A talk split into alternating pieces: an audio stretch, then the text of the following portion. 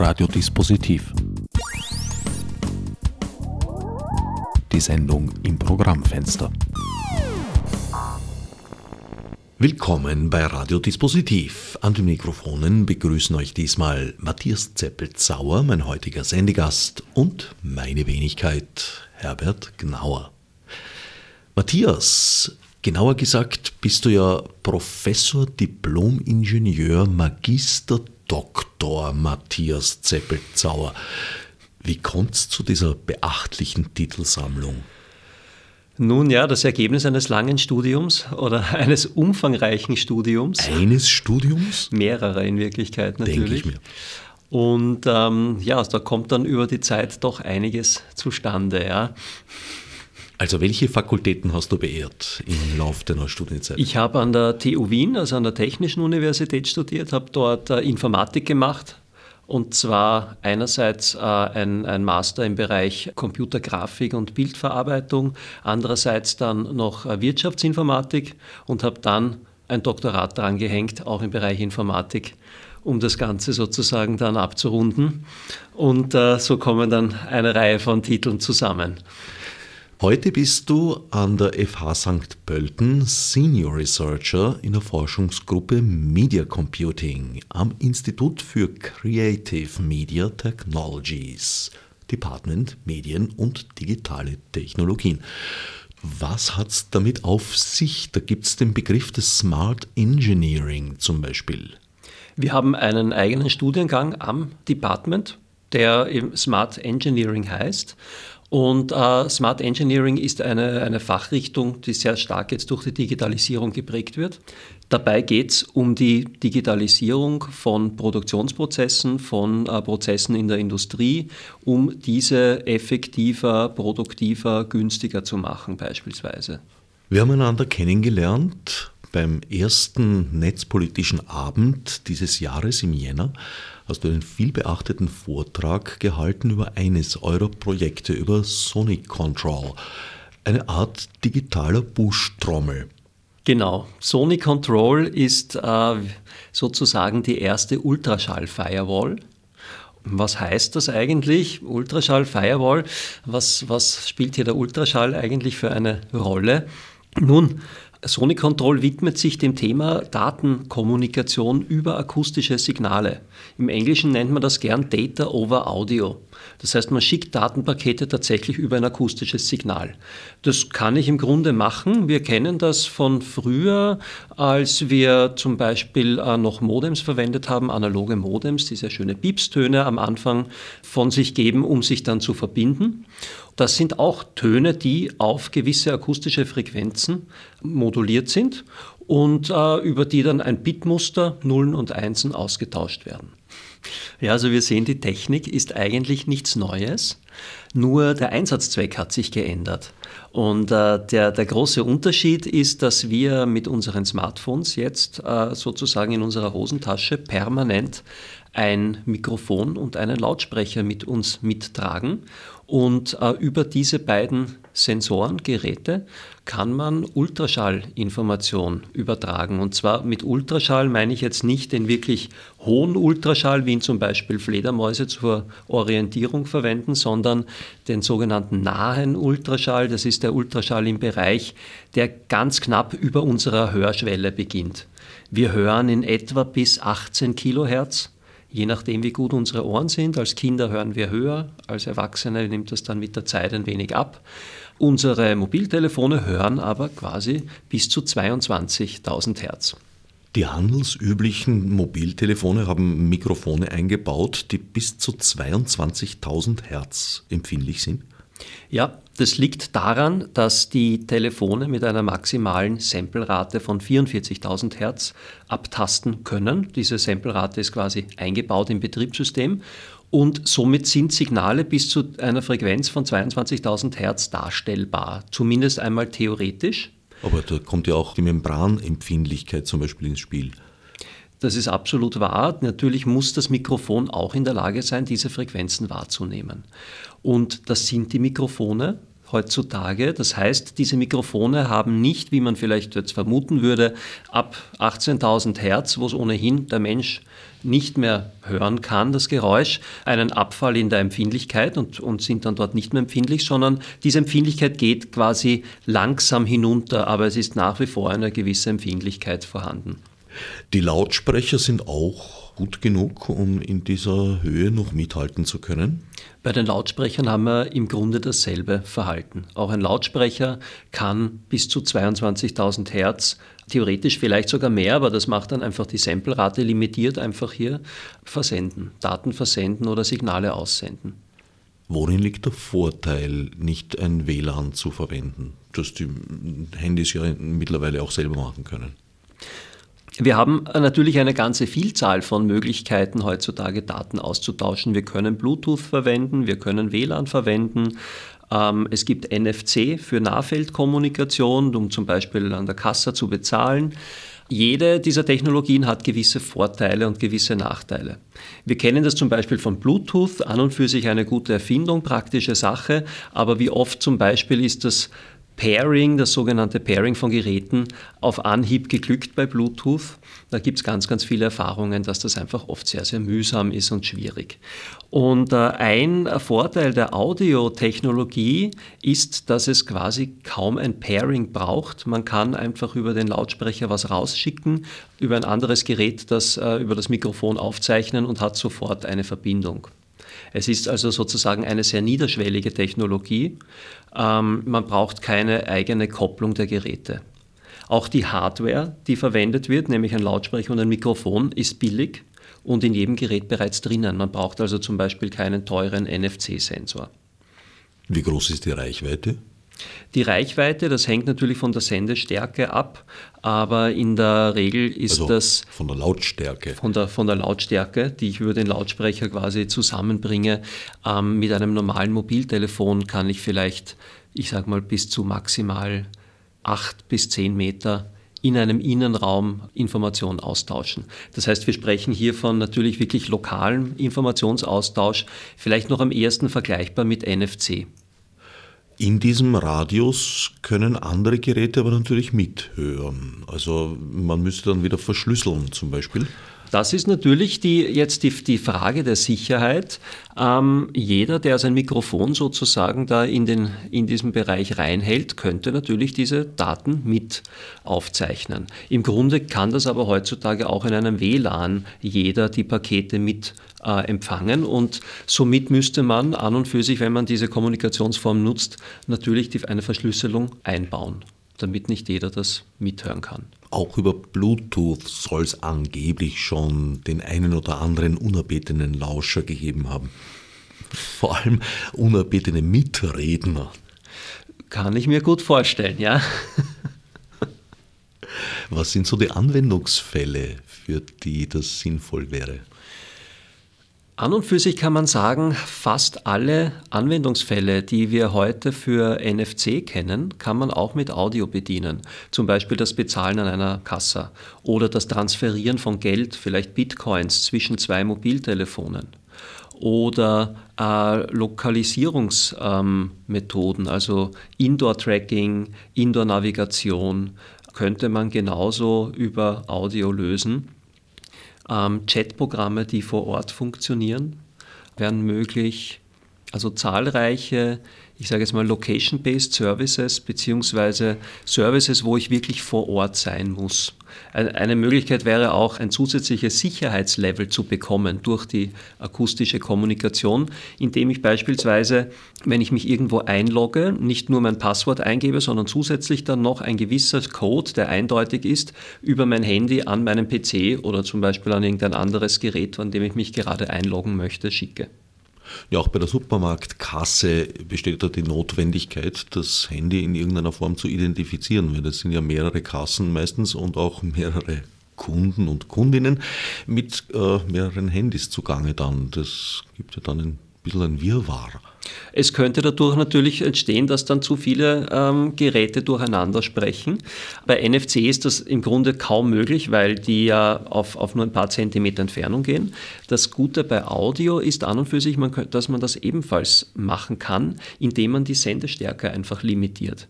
Ich muss ja nicht mit der maximalen Lautstärke senden, sondern kann ein relativ leises Signal senden, mit dem ich dann auch sicher sein kann, dass im Umkreis von hm. vielleicht 10 bis 20 Zentimetern nichts mehr hörbar ist.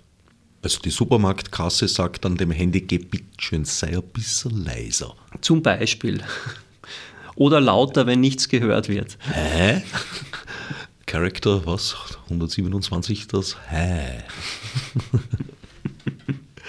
Du hast am Anfang den Begriff Firewall verwendet im Zusammenhang mit dem Projekt. Inwiefern Firewall? Darunter stelle ich mir einen Schutz vor. Kann man da eine Ultraschallglocke sich überstülpen?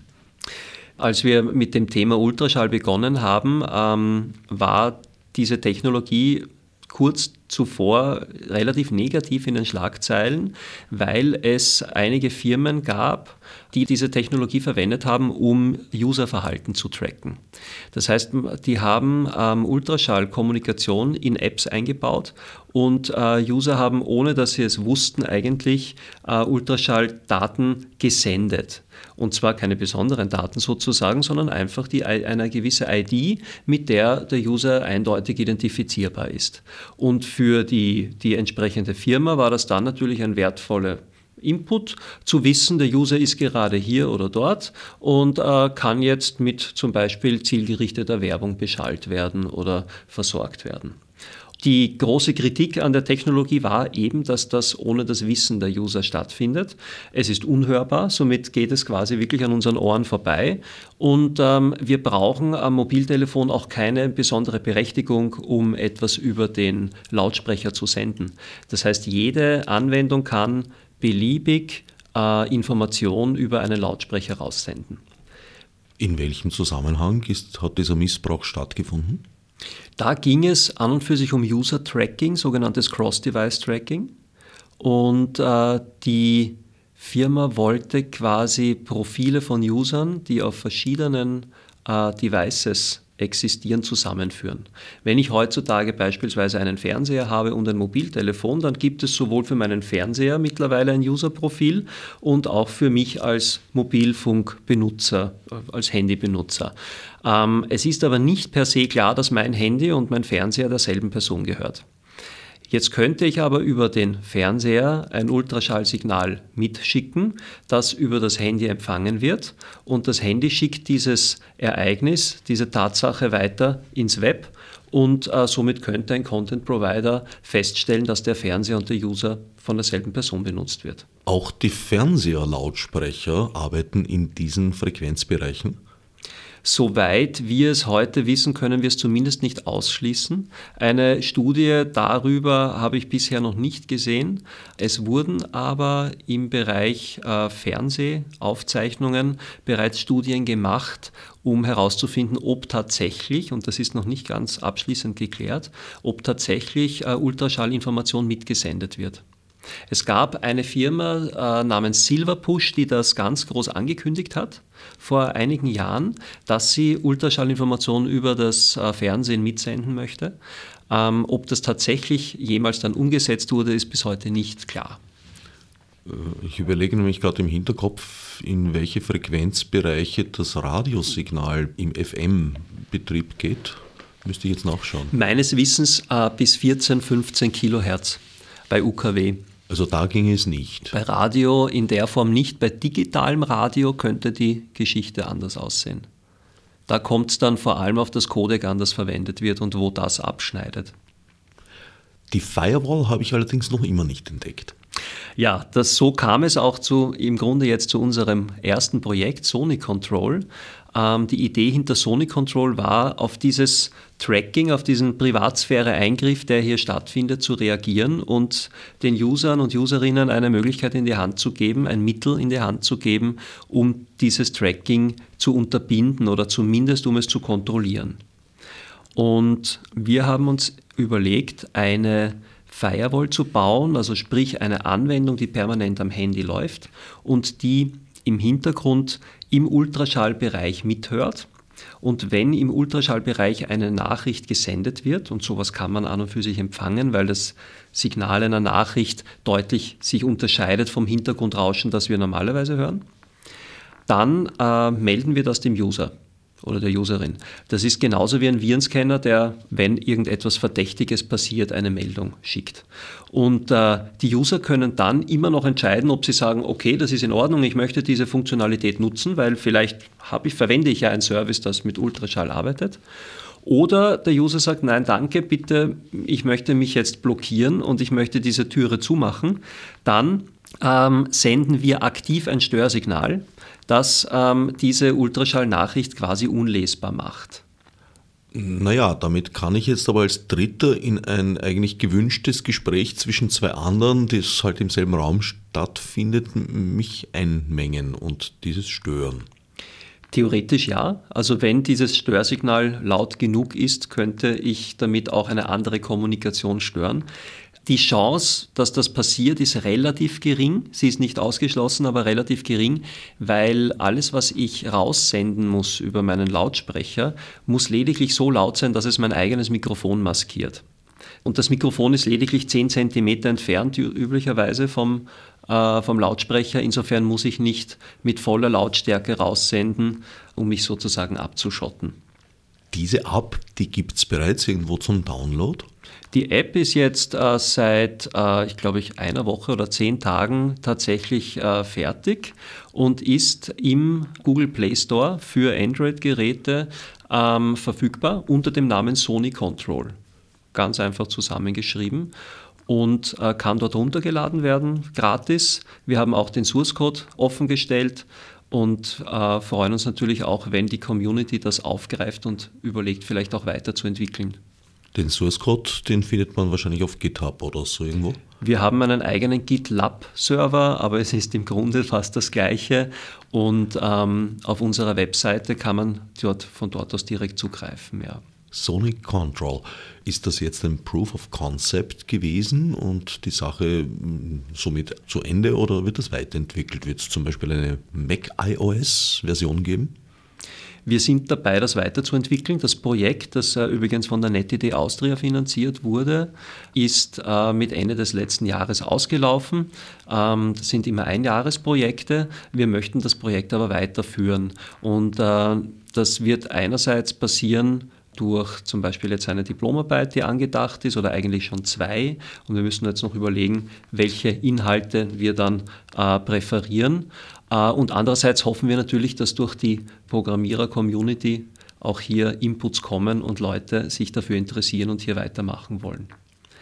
Ähm, eine Mac-Version haben wir derzeit noch nicht. Dafür reichte die Zeit jetzt noch nicht aus, um das zu implementieren. Wir haben mal primär auf uns auf, uns auf Android spezialisiert, weil dort hat man die off, relativ offene Schnittstellen und kann sehr weit ins System hinein. Ja, dafür ist Android berühmt. genau. Und äh, natürlich wäre das Ziel, eine Mac-Version auch zu machen. Und äh, wir werden sehen, ob wir das entweder im Zuge auch eben einer studentischen Arbeit in Zukunft umsetzen können. Vielleicht äh, meldet sich aber auch jemand aus der Mac und iOS-Entwicklungsecke. Und äh, wenn das der Fall ist, dann sind wir natürlich gern bereit, da auch zu supporten, zu unterstützen und das gemeinsam umzusetzen.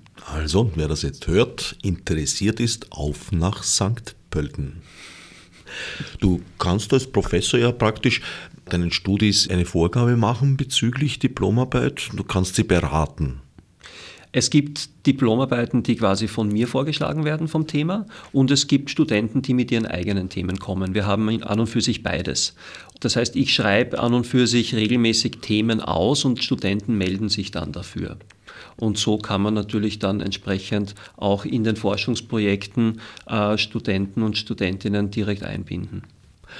Sonic Control ist nun nicht das einzige Projekt, das du betreust. Äh, wenn ich mir die relativ lange Liste, also eigentlich beeindruckend lange Liste, deinen Titeln entsprechend lang und beeindruckend äh, durchlese und mir die Projekte so ansehe, dann stelle ich fest, dass Klang im Allgemeinen und Musik im Besonderen sehr oft eine große Rolle spielt. Wie kommt es zu dieser Verbindung? Die Verbindung kommt wahrscheinlich daher, dass ich während meiner Doktoratsstudien oder meines Doktoratsstudiums äh, sehr viel mit Audioanalyse gearbeitet habe. Ich habe ähm, in meiner Diplomarbeit beispielsweise ein System gebaut, das automatisch verschiedene Tierstimmen voneinander unterscheiden kann. Also quasi ein Klassifikationssystem, das Hunden, Katze und andere Tiere anhand ihrer Klänge, ihrer Geräusche äh, unterscheiden kann. Und das klingt zwar auf den ersten Blick relativ einfach, in der Praxis ist das Ganze aber dann doch deutlich schwieriger, weil es halt sehr, sehr viele verschiedene Spezies gibt und viele verschiedene Hunde und Katzen und Arten und die alle unterschiedlich klingen. Und so kam ich eigentlich zu der Audioanalyse über das sogenannte Audio Retrieval. Und äh, diese, diese Affinität habe ich eigentlich immer behalten, sodass irgendwie Audio, das Audiothema, die Audioanalyse, die Beschäftigung mit Audio nach wie vor ein, ein Teil meiner Forschungsaktivitäten ist. Hast du dich auch beschäftigt mit äh, der Umsetzung von Audioaufnahmen in Transkriptionen zum Beispiel dieses Interviews jetzt?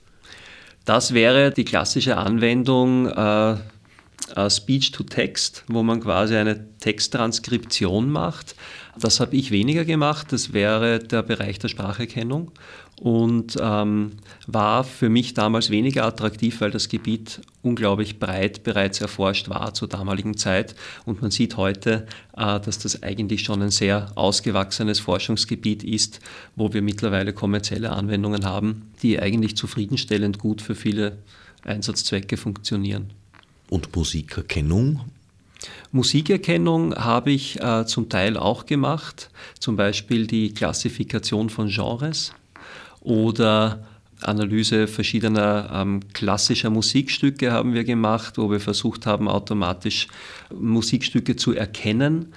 Ähm, da gibt es eine ganze aktive äh, Forschungscommunity, die sich damit beschäftigt, äh, Musik automatisiert zu indizieren. Manches lässt vermuten, dass es vielleicht Drittmittel finanziert sein könnte, so zum Beispiel Samba, Smart Data for Music Business Administration. Da wird erforscht, wie Daten aus sozialen Medien bestmöglich für die Musikindustrie genutzt werden können auch ein musikverwandtes Thema, wobei es weniger mit Audio zu tun hat, weil wir hier nicht die Musikstücke selbst analysieren, aber die Kontextinformationen dazu. Und äh, der Hintergrund ist, dass ähm, Musik äh, die Musikindustrie jetzt ganz breit gesagt äh, ein Interesse natürlich daran hat zu wissen, wer hört die Musik meiner Artists, meiner Musiker und woran sind diese Leute interessiert. Und äh, es gibt mittlerweile so viel öffentlich verfügbare Information im Web, dass man sich überlegt, könnte man nicht aus ähm, öffentlich sichtbaren Tweets und Kommentaren äh, sich überlegen, wie, wer hört diese Musik, wo wird sie gehört, wann wird sie gehört, in Kombination mit welchen anderen Liedern um ein besseres Bild dafür zu bekommen, auch welche Musik ist gerade hip und interessant und welche Lieder sind momentan eher flauen gerade wieder ab sozusagen in, in ihrer Popularität. Und natürlich die spannendste Frage, welche, welches Lied wird der nächste Hit? Wie kann ich mir das vorstellen? Du ähm, schreibst einen Crawler, der zum Beispiel eben öffentliche Tweets absucht nach Links oder nach, wie du sagst, Kontextinformation. Das ist, äh, das ist zum Beispiel ähm, ja, eine positive Äußerung. Mhm. Man muss dazu sagen, an und für sich jeder Twitter-Tweet ist öffentlich. Das ist vielleicht äh, gar nicht so bewusst vielen, wenn man sich anschaut, was so alles getweetet wird. Und ich sage das auch immer ähm, man, man muss sich das heutzutage wirklich überlegen, was man da schreibt. Es ist nämlich so, als würde ich quasi auf der Straße stehen und in die Welt hinausschreien. Und das würden, würde man vielleicht auch nicht äh, mit all diesen Inhalten tun, die heutzutage in Twitter-Nachrichten geschrieben werden. Aber ich glaube, dass wir da einfach noch mit dem Umgang dieses Mediums einfach hinten nachhinken und diese Entwicklung nicht wirklich äh, mitbekommen haben in ihrer vollen Tragweite. Aber an und für sich ist jeder Twitter-Tweet öffentlich und wir können äh, Twitter-Tweets, äh, wir müssen sie nicht mal crawlen über eine Webseite, wir können sie über eine Programmierschnittstelle, ein API direkt runterladen von Twitter. Dort bekommen wir zwar nicht jeden Tweet, weil das wäre noch viel zu viele, äh, sondern nur einen gewissen Prozentsatz von zufällig ausgewählten Tweets. Aber wir können thematisch filtern. Wir können zum Beispiel nach einem ganz bestimmten Musikstück suchen und tagelang theoretisch und kontinuierlich zu diesem Musikstück uns die aktuellen Tweets runterladen. Man sagt immer, ein Tweet hat 140 Zeichen oder 160. Ich glaube, es ist ein bisschen verlängert worden. Da kenne ich mich wiederum zu wenig aus. 280. 280 ja, mittlerweile. Halbe Romane. Aber viel interessanter als der Content, der dort steht, ist eigentlich das, was im Tweet noch enthalten ist, aber eben nicht sichtbar ist. Das sind nämlich die ganzen Metadaten. Da sind drinnen äh, Usernamen, äh, GPS-Orte, Betriebssystemnamen, Sprachen, Systemeinstellungen der Nutzer und so weiter. Also das, was viele gar nicht wissen, was da drinnen steckt, ist oft für eine automatische Analyse, zum Beispiel, wo wird der Song gerade gehört, ähm, am interessantesten. Da geht es dann gar nicht so sehr darum, was steht in dem Tweet drinnen. Wobei wir das in dem, in dem Projekt auch analysieren möchten, nämlich äh, zum Beispiel so eine Grundstimmung wie, ist das ein positiver Tweet zu dem Lied oder ein negativer? So etwas kann man versuchen automatisch zu extrahieren. Da gibt es Sprachmodelle, die das sogenannte Sentiment aus so einem kurzen Tweet versuchen zu extrahieren. Ihr beschränkt euch da auf Twitter oder knabbert ihr auch andere Quellen an? Wir versuchen das äh, in dem Projekt natürlich möglichst breit zu machen, weil Twitter ist zum Beispiel in Österreich eine nicht so stark genutzte Plattform für Musik. Da gibt es andere Länder, wo das viel stärker der Fall ist. Äh, wir verwenden zum Beispiel auch YouTube. YouTube hat ja auch die Möglichkeit, öffentlich sichtbare Kommentare zu machen und auch diese Kommentare kann man abrufen und aus diesen kann man entsprechend wieder Informationen versuchen rauszufiltern. Natürlich hat man hier immer das Problem, dass ganz, ganz viele Kommentare sehr nichtssagend sind oder kaum Informationen enthalten. Man muss also sehr, sehr stark filtern, um am Ende was Brauchbares rauszubekommen. Und bei Facebook muss man halt, wie wir eigentlich schon seit Jahren von Max Schrems wissen, aber jetzt im Zuge mit Cambridge Analytica ist das tatsächlich auch breiteren Bevölkerungskreisen bewusst geworden. Bei Facebook kann man die Daten, die nicht öffentlich sind, gegen Geld erwerben. So ist das. Also Facebook verdient vermutlich einen Großteil seines Geldes durch den Verkauf von Daten. Das auf jeden Fall. Die Frage ist halt nur, wie weit äh, Sie sozusagen anonymisierte Daten weitergeben und wie weit Sie tatsächlich personalisierte Daten weitergeben. Und das ist ein wichtiger Unterschied. Definitiv. Und seid ihr da im Geschäft mit Facebook? Zum Glück nicht. Diese Ebene wollen wir gar nicht erreichen. Uns geht es im Projekt tatsächlich darum, zu sagen, das, was öffentlich ist, was kann man daraus machen. Es soll nämlich auch günstig sein und Daten zu kaufen ist entsprechend teuer. Dafür bekommt man dann entsprechende Qualität natürlich auch. Aber den Anwendungsfall möchten wir nicht angreifen. Und mein Verdacht der Drittmittelfinanzierung, trifft das zu? Oder? Wir sind äh, großteils drittmittelfinanziert, das heißt unser gesamtes Forschungsinstitut äh, lebt primär von Drittmitteln. Das sind äh, Förderungen aus den äh, nationalen Forschungsfonds. Also da gibt es den FWF für die Grundlagenforschung, da gibt es die FFG für die angewandte Forschung. Ähm, es gibt die NetID Austria zum Beispiel, die äh, in der letzten Zeit für uns auch ein sehr guter Partner geworden ist für Forschungsprojekte. Und natürlich gibt es auf Landesebene äh, Forschungseinrichtungen oder Förderstellen, wie zum Beispiel den NFB in Niederösterreich, der ebenfalls äh, Grundlagenforschung und auch angewandte Forschung fördert. Gibt es da auch Direktkontakte zu Firmen, die bei euch auf der Matte stehen und sagen, das könnte man gut brauchen, das Tool? Firmen sind quasi unsere zweite Quelle für Drittmittel äh, und wir kooperieren in vielen Projekten, auch in geförderten Projekten zusammen mit Firmen und entwickeln dort auch und forschen gemeinsam mit Firmen für deren Einsatzzwecke. Und wer ist das in Bezug auf das Projekt Samba jetzt, auf die Musikindustrie? Im Falle von Samba ist es ein reines Drittmittel äh, gefördertes Projekt. Das heißt, hier haben wir noch, sage ich mal, keinen Firmenpartner. Das Ziel ist aber im Laufe des Projekts Partnerschaften anzustarten. Das ist quasi eine Art von Projekt, das zum Ziel hat, Infrastruktur und Wissen aufzubauen in dem Bereich jetzt Musikanalyse und ähm, mit diesem aufgebauten Wissen und den aufgebauten Tools, die man da entwickelt, sollen dann Partnerschaften mit Firmen hergestellt werden. Ich denke gerade, dass diese Sendung ja öffentlich im Internet im Archiv der Freien Radios cwa.fro.at abgelegt werden wird. Naja, du könntest jetzt äh, den Firmen dazu verhelfen, dass sie das so weit äh, analysieren, dass sie draufkommen, dass sie dir was zahlen sollten. Natürlich, ich könnte jetzt natürlich auch ein bisschen Werbung machen für unsere Technologien. Und ähm, ja, ich denke, es gibt ganz, ganz viel Potenzial für viele Firmen, diese Methoden einzusetzen, weil äh, hier Daten da sind, die eigentlich brach liegen, beziehungsweise niemand mehr den Überblick über Millionen von YouTube-Comments haben kann. Und äh, diese Datenmengen beinhalten aber durchaus wertvolle Informationen. Und in einem Datenzeitalter, in dem wir leben, geht es im Grunde nicht mehr ohne diese äh, Informationen, weil sonst der Wettbewerbsvorteil für die Firmen entsprechend schrumpft. Ein zweiter Kernbereich, äh, für den ihr immer wieder Anwendungen entwickelt oder in die Richtung forscht, ist ein medizinisch-therapeutischer, teils auch sportmedizinisch. Da gibt es zum Beispiel die personalisierte Therapie in der Neuroreha. Wir haben ein Projekt am Institut, aber eigentlich eine ganze Reihe von, von Projekten zu diesem Thema. Aber eines, das wir speziell äh, umsetzen, das heißt Intelligate. Und das Intelligate ist eine Abkürzung, steht für Intelligent Gate Analysis. Und in dem Projekt versuchen wir automatisiert Gangstörungen zu erkennen. Eine Gangstörung, was heißt das? Das ist ganz einfach, wenn ich ein Problem habe im Gangapparat, zum Beispiel im Knie, in der Hüfte, in der Ferse ähm, und kann einfach nicht ganz normal gehen, sondern habe irgendeine eine Einschränkung.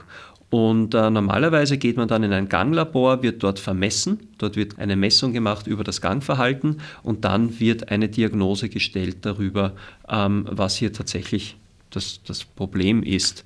Und äh, wir entwickeln in diesem Projekt eine Art unterstützende Software, die dem Arzt oder dem Kliniker, Klinikerin helfen soll, die Diagnose zu stellen. Und zwar indem wir aus sehr, sehr vielen vorhandenen Messungen äh, Modelle lernen für verschiedene Gangstörungen und dann automatische Vorhersage machen, also automatische Klassifikation, äh, welche ähm, Gangstörung hier mit welcher Wahrscheinlichkeit vorherrscht. Und diese Information kann jetzt der Experte, Expertin hernehmen und äh, für die Diagnose zum Beispiel verwenden. Da geht es um die Früherkennung, nehme ich mal an. Es geht auch um die Früherkennung. Man kann gewisse Störungen eher früher erkennen, wenn man rechtzeitig drauf schaut. Und das Ziel ist auch durch eine automatische Analyse frühzeitig zu erkennen, dass zum Beispiel ein Prozentsatz in Richtung einer Störung äh, sich langsam ver verstärkt. Also wenn man zum Beispiel feststellt durch wiederholte Messungen, dass äh, eine Einschränkung im Knie immer auffälliger wird, dann könnte man dadurch auch eine Früherkennung realisieren. Vorausgesetzt, man hat eben regelmäßige Messungen. Wie funktioniert die Technologie? Wird da einfach gefilmt oder werden da Menschen mit Elektroden oder sonstigen ausgestattet beklebt? Es gibt verschiedene Technologien. Es gibt die komplette 3D-Ganganalyse, wo äh, man Marker also sind meistens so retroreflektive Marker, die dann über ein Infrarot-Tracking-System äh, in 3D getrackt werden, auf den Patienten montiert werden sozusagen, auf die Kleidung, auf die, auf die Gelenke sozusagen. Ähm, wir haben jetzt in diesem Projekt ein anderes System, das sind Gangmessplatten. Das sind Platten, die im Boden verankert sind und über die man einfach drüber spaziert. Und beim Drübergehen messen sie die Druckverteilung. Und über diese Druckverteilung versuchen wir zurückzurechnen, wo quasi die Einschränkung im Gangapparat liegt. Der Vorteil von der Methode ist, dass sie äh, relativ schnell geht. Man geht einfach zehnmal über diese Platte und ist im, im Grunde ist nach ein paar Minuten die Gangmessung erledigt. Und man muss keine Marker auf den Patienten aufkleben und braucht nicht dieses ganze doch eher umständliche Setup. Und somit können wir an und für sich auch in Anwendungen, wo pro Tag mehrere, weiß nicht, 10 bis 100 Personen durchgemessen werden sollen, direkt eine automatische Analyse zur Verfügung stellen. Ist das bereits irgendwo im Einsatz? Im Einsatz ist es noch nicht, das wird gerade entwickelt. Wir sind gerade dabei, sozusagen unseren zweiten Prototyp zu bauen. Wir haben bereits eine, eine erste Studie durchgeführt und ähm, haben mit einer großen, großen Menge von, von Gangmessdaten, die wir von der AUVA also der österreichischen äh, Unfallversicherungsanstalt, zur Verfügung gestellt bekommen haben, haben wir bereits Experimente gemacht, um automatisch verschiedene Gangdefizite zu klassifizieren. Und derzeit sind wir dabei, das zu verbessern und mit stärkeren Klassifikatoren, also wir verwenden zum Teil neuronale Netze, äh, die versuchen jetzt quasi diese einzelnen Gangstörungen spezifisch zu modellieren, da einzusetzen, um bessere Ergebnisse zu erlangen. Beschränkt ihr euch darauf, die Prototypen zu entwickeln oder äh, bringt ihr die dann auch zur Serienreife, was ja noch einmal ein ganz eigener, immenser Aufwand ist? Das hängt immer von der Förderschiene ab. In dem Fall zum Beispiel geht es um ein Grundlagenforschungsprojekt, wo es im Grunde darum geht, die, die Grundlagentechnologie zur Verfügung zu stellen. Da bauen wir aber noch keinen Prototypen, der wirklich jetzt klinisch eingesetzt wird. Das wäre auch wesentlich aufwendiger. Es gibt ähm, Medizinproduktegesetz und viele, viele Richtlinien, die da zu beachten wären. Äh, hier beschränken wir uns mal prinzipiell darauf, sozusagen Technologieprovider zu sein. In anderen Projekten, wenn wir jetzt zum Beispiel denken an Sony Control, da ging es tatsächlich darum, auch wirklich ein Produkt am Ende äh, zu haben, das man dann zum Beispiel in den Market stellen kann. Ja, im medizinischen Bereich bist du im Dschungel der Zertifikate gefangen. Genau, also da gibt es dann ganz, ganz viele Dinge, die zu berücksichtigen sind und Abhängigkeiten. Und das ist im Grunde auch nicht unsere primäre Aufgabe als Forschungseinrichtung und Fachhochschule. Und das wäre aber ein klassischer Bereich, wo ich, jetzt kann ich auch wieder Werbung machen, natürlich wo wir auf Leute angewiesen sind, innovative Kliniken aus, oder Player aus dem Gesundheitssektor, die sagen, ja, wir wollen diese Technologien aufgreifen, wir wollen da Produkte draus machen, wir wollen das klinisch testen und äh, wir wollen das einsetzen. Die wunderbare Welt der ISO-Normen. Ein weiteres interessantes Projekt ist Im Bild.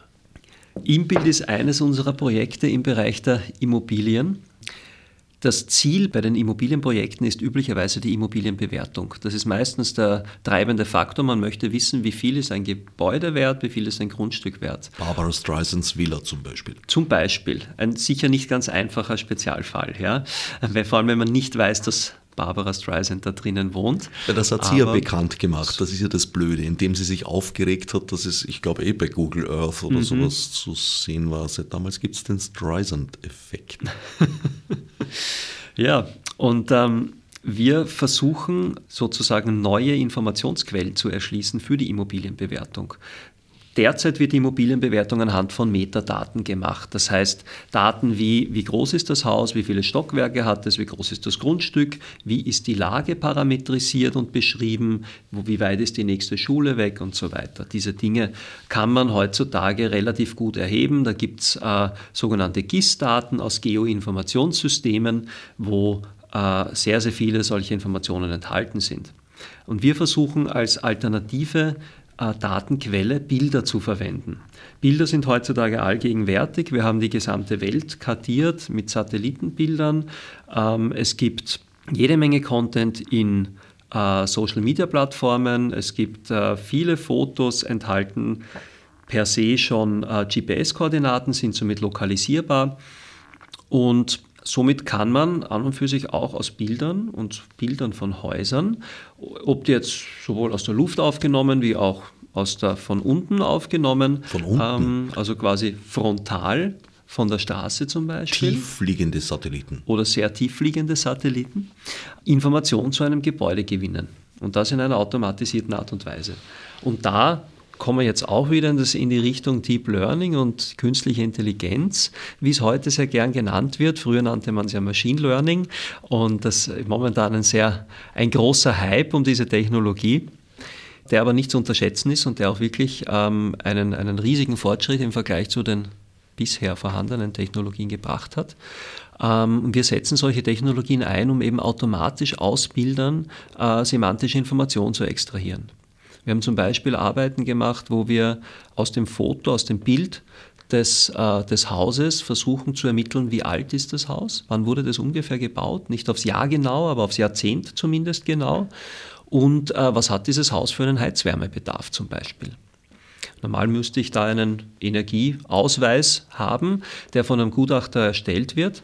Ähm, man kann aber aufgrund von visuellen Daten auch schon einiges über den wahrscheinlichen Zustand des Hauses und die Energieeffizienz schließen. Bezieht ihr da Infrarot mit ein? Weil da sieht man dann solche Sachen zum Beispiel ganz gut. Arbeiten mit Thermokameras, das ist der Klassiker.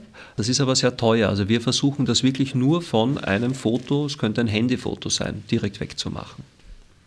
Und den Bauzustand könnt ihr auch feststellen? Wir haben auch zum Bauzustand aktuell eine Arbeit, wo wir zumindest versuchen, verschiedene Qualitätsstufen, guter, schlechter, mittlerer Zustand zum Beispiel automatisch zu unterscheiden. Wie ich das zuerst gelesen habe, dass das eben satellitengestützt ist, habe ich schon die Hoffnung gehabt, ich kann ein mega tolles Dach auf ein paar Stangerln stellen und das dann als Luxushütte verscherbeln. Na, wieder nichts. Schaut euch das auch von anderen Seiten an. Genau, also die Fotos sind entweder von, von Partnern, die wir haben, die das vor Ort aufgenommen haben, oder aber heutzutage natürlich auch von Google Street View. Dort, wo das umgesetzt wurde, habe ich natürlich sehr, sehr viel Information lokal. Im städtischen Bereich? Im städtischen Bereich. Darauf derzeit noch beschränkt.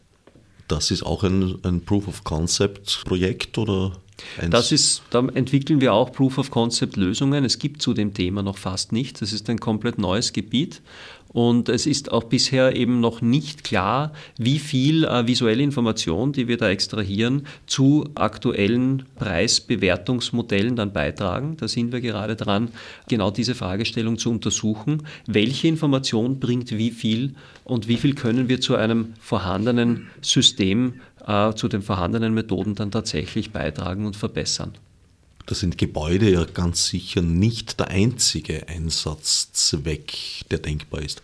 Ich denke mir, das lässt sich auch auf andere Objekte übertragen. Man könnte natürlich das auch auf andere Objekte anwenden. Zum Beispiel, man könnte auch Autos versuchen zu bewerten, automatisiert aufgrund ihrer Erscheinung. Naja, das ist, weiß ich nicht, also den, den Motor nach der Karosserie. Hm. Man sollte auf jeden Fall sich nicht nur darauf verlassen, genauso ist es ja auch bei Häusern. Man sollte sich nie nur auf die Maschinen verlassen. Das und immer unterschiedliche Perspektiven einnehmen. In der Tat, auch der Unterboden spielt eine gewisse Rolle, außer man ist Fred Feuerstein. Im medizinischen Bereich wiederum ist FlexiTrain angesiedelt. Da geht es um Sportler und Sportlerinnen, die mit smarten Tools versorgt werden. Die Idee bei FlexiTrain, äh, das Projekt ist schon etwas länger her, war, dass wir äh, Trainingspläne für Sportler, also Trainingspläne, die jetzt ein, ein, ein Sporttrainer ähm, personalisiert für seine, seine Klienten und Klientinnen erstellt, visualisieren. Und zwar in einer übersichtlichen Form, äh, sodass der Trainer auch sofort Feedback bekommt, äh, wie gut geht es quasi meinen Klienten und was brauchen die. Und äh, dafür haben wir in dem Projekt eine, eine Studie durchgeführt und uns verschiedene Visualisierungsmethoden, die man hier verwenden kann, angesehen, äh, mit denen man solche Trainingspläne optimal repräsentieren kann. Das wäre jetzt ein, ein schönes Beispiel für ein Projekt, das bei uns im Bereich der Visualisierung angesiedelt ist. Wir haben am Institut eine eigene Visualisierungsgruppe, die sich mit der Darstellung von komplexen Daten beschäftigt. Und zwar vorwiegend zeitabhängige Daten, weil die Zeitdimension eine, eine gewisse, ja, immer wieder eine Herausforderung darstellt in der Darstellung. Und die Gruppe versucht komplexe Daten so darzustellen, dass man etwas daraus lernen kann, dass man ein besseres Verständnis für die Daten bekommt, Zusammenhänge in den Daten erkennt und, und Erkenntnisse im Grunde daraus gewinnen kann. Welche Daten erfasst ihr da und auf welche Art vor allem? Das klingt jetzt, es erinnert mich ein wenig an diese lustige Geschichte des Fitness-Trackers, der äh, amerikanischen Soldaten sogar empfohlen wurde und dann geheime Quartiere verraten hat. Angeblich soll es auch in Nordkorea eine Spur geben und man rätselt, wer da wohl läuft damit. Wir haben in dem Projekt keine, keine konkreten Sportlerdaten sozusagen verwendet, sondern eine Konzeptstudie gemacht. Aber in der Praxis würde man, würde man durchaus ähm, Daten zum Beispiel von Uhren, Pulsmessern dann verwenden können, um auch Feedback zu geben. Wurde der Trainingsplan eingehalten, erstens, ähm, und wie ist der Verlauf des Pulses während der Trainingseinheiten. Der Trainer hat natürlich immer im Blick, dass eine Trainingseinheit einen gewissen Zweck erfüllt und der Pulsbereich, in dem die Person diese Übung machen soll, der ist normalerweise vordefiniert. Wenn jetzt die Person permanent diesen Bereich verlässt, dann ist klar, dass das Training möglicherweise zu anspruchsvoll ist. Im anderen Fall, wenn die Person gar nicht auf das Pulslevel kommt, dann macht entweder die Person vielleicht was falsch oder die Kondition ist schon so groß, dass man eigentlich die Intensität steigern könnte auf diese Art und Weise kann man sehr gut Feedback liefern und dann wirklich personalisiert äh, die Sportler und Sportlerinnen dann beraten. Nicht wenige eurer Projekte und dieses Ganze im Besonderen, äh, naja, geht schon sehr in Richtung Überwachungstool. Denkt ihr das mit in irgendeiner Weise? Das Thema Privatsphäre ist immer ein, ein sehr spannendes und wichtiges für uns, vor allem ähm, weil wir Datenanalyse machen. Das heißt, es ist immer eine Gratwanderung, ob man hier quasi im, ich sage jetzt mal, ethisch vertretbaren Bereich arbeitet oder diesen dann irgendwo verlässt.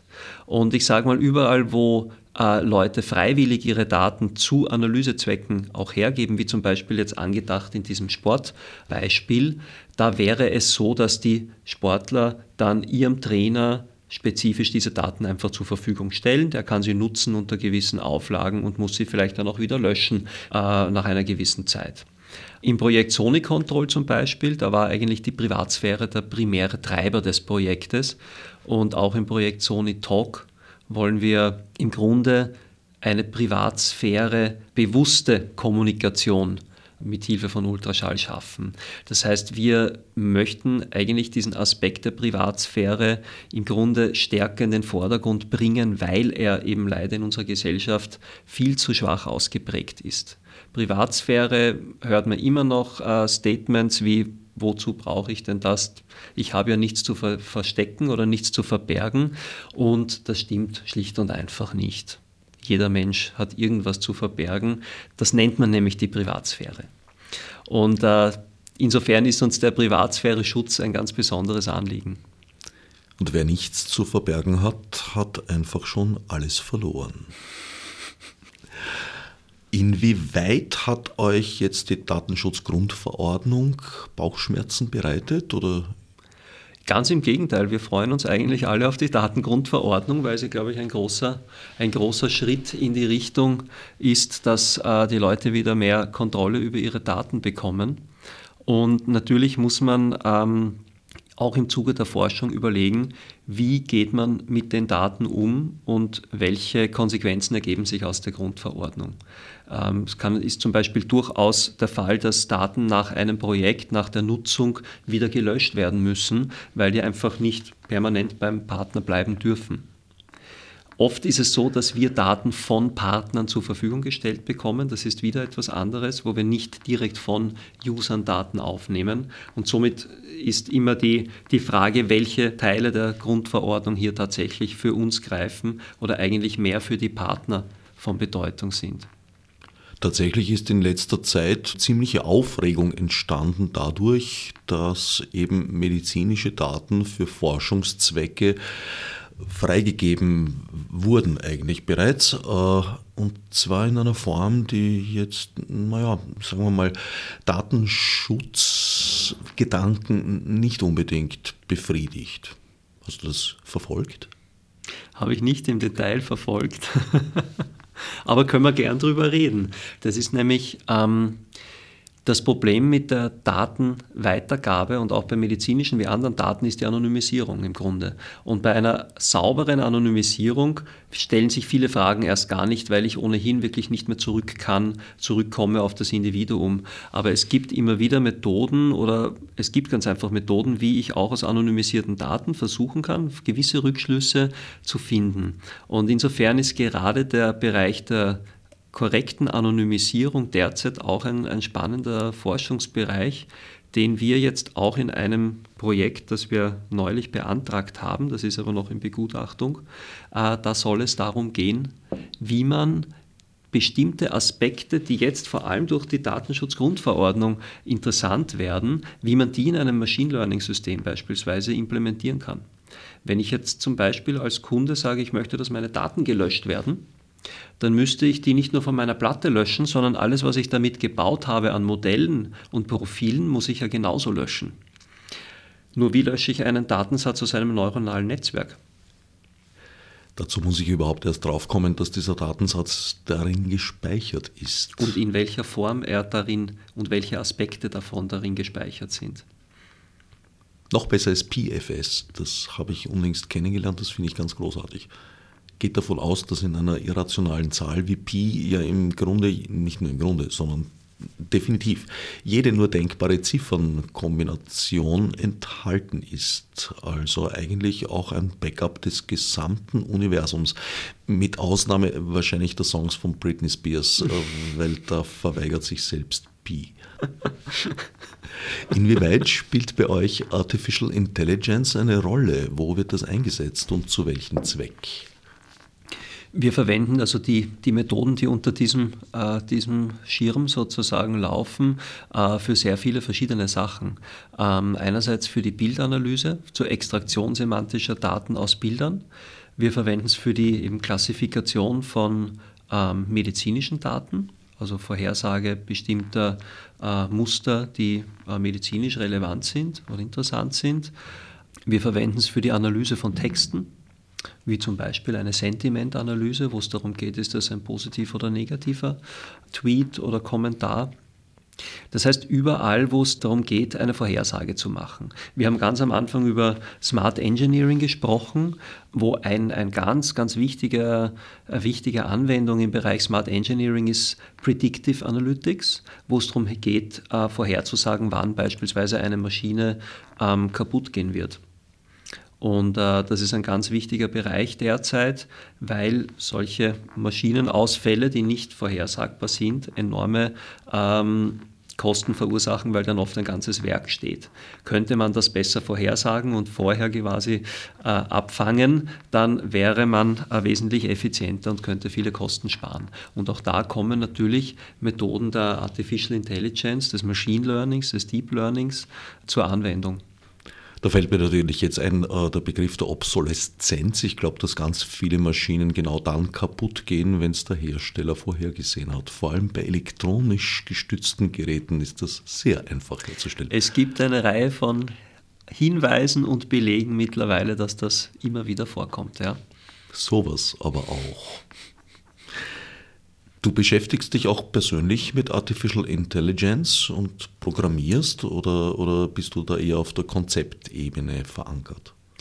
Das hängt immer vom Projekt ab. Also ich versuche natürlich ähm, selbst auch möglichst viel wirklich mit den eigenen Händen zu tun. Natürlich ähm, ist das äh, im Zuge der, des, des, Arbeitsalltags immer schwieriger, wenn man viele Projekte hat, viele Projekte auch koordinieren muss, viel administrative Tätigkeiten natürlich auch tun muss. Somit wird mit der Zeit, und das ist eigentlich ein normaler Vorgang oder normaler Prozess, die, die verfügbare Zeit, um wirklich direkt zu programmieren und umzusetzen, weniger. Ähm, ich versuche aber, dass ich das zumindest in einzelnen Projekten schon immer mache, weil es A, mir Spaß macht und das, das möchte ich auch weiterhin einfach tun. Und es ist auch wichtig, um, um einfach in diesem Bereich weiter die Entwicklungen genauer zu verfolgen. Für heute zum Abschluss möchte ich äh, noch ein Projekt erwähnen, das ich besonders sympathisch finde. Da geht es um prähistorische Kunst. Ja, sogenannte Petroglyphen. Und äh, Petroglyphen sind eine der ältesten Zeugen der menschlichen äh, Zivilisation. Und zwar sind das sogenannte Steinzeichnungen, die vor mehreren tausend Jahren von unseren Vorfahren in Steinplatten, und zwar meistens Gletscherschliffplatten. Das sind ganz vom Gletscher glatt geschliffene Steinplatten, in denen man sehr schön zeichnen kann. Wurden die reingepackt mit Steinen, mit spitzen Steinen, mit wurden die reingraviert mit härteren Steinen, genau. Und ähm, es gibt äh, mehrere Orte, wo man die finden kann, zum Beispiel in Norditalien, im sogenannten äh, Val Camonica. Dort gibt es solche Steinplatten mit zigtausenden von solchen Zeichnungen. Dort war Gletscher, bevor die Erderwärmung eingesetzt hat. Dort ist zumindest ein Gletscher durchgefahren sozusagen und hat durch Erosion die Steine glatt geschliffen. Und nach der Eiszeit haben dann die Menschen dort begonnen, Zeichnungen zu machen und ihre Erlebnisse, Gedanken festzuhalten. Und heute stehen Archäologen vor der Herausforderung, diese Zeichnungen zu entschlüsseln, zu interpretieren.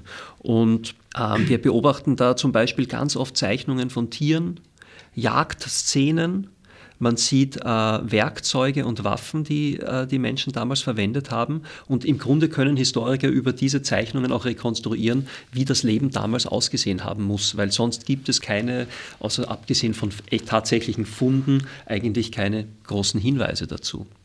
Und ähm, das Projekt war ein, ein großes EU-Projekt mit, äh, ich glaube, sieben oder acht Partnern gemeinsam, wo wir eine Methode entwickelt haben oder mehrere Methoden, um diese Steinzeichnungen zu digitalisieren. Und zwar nicht nur, indem man ein Foto davon macht, sondern, nachdem das ja Gravuren sind, äh, sie dreidimensional zu konservieren, zu digitalisieren, um sie zu konservieren.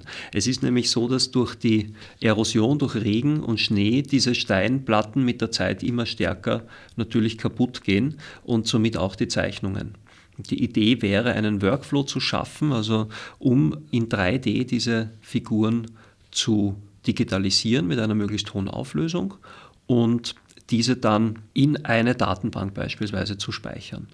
Diese Platten liegen dort jetzt seit zigtausenden Jahren einfach so ungeschützt herum und der Regen hat sie noch nicht leer gewaschen.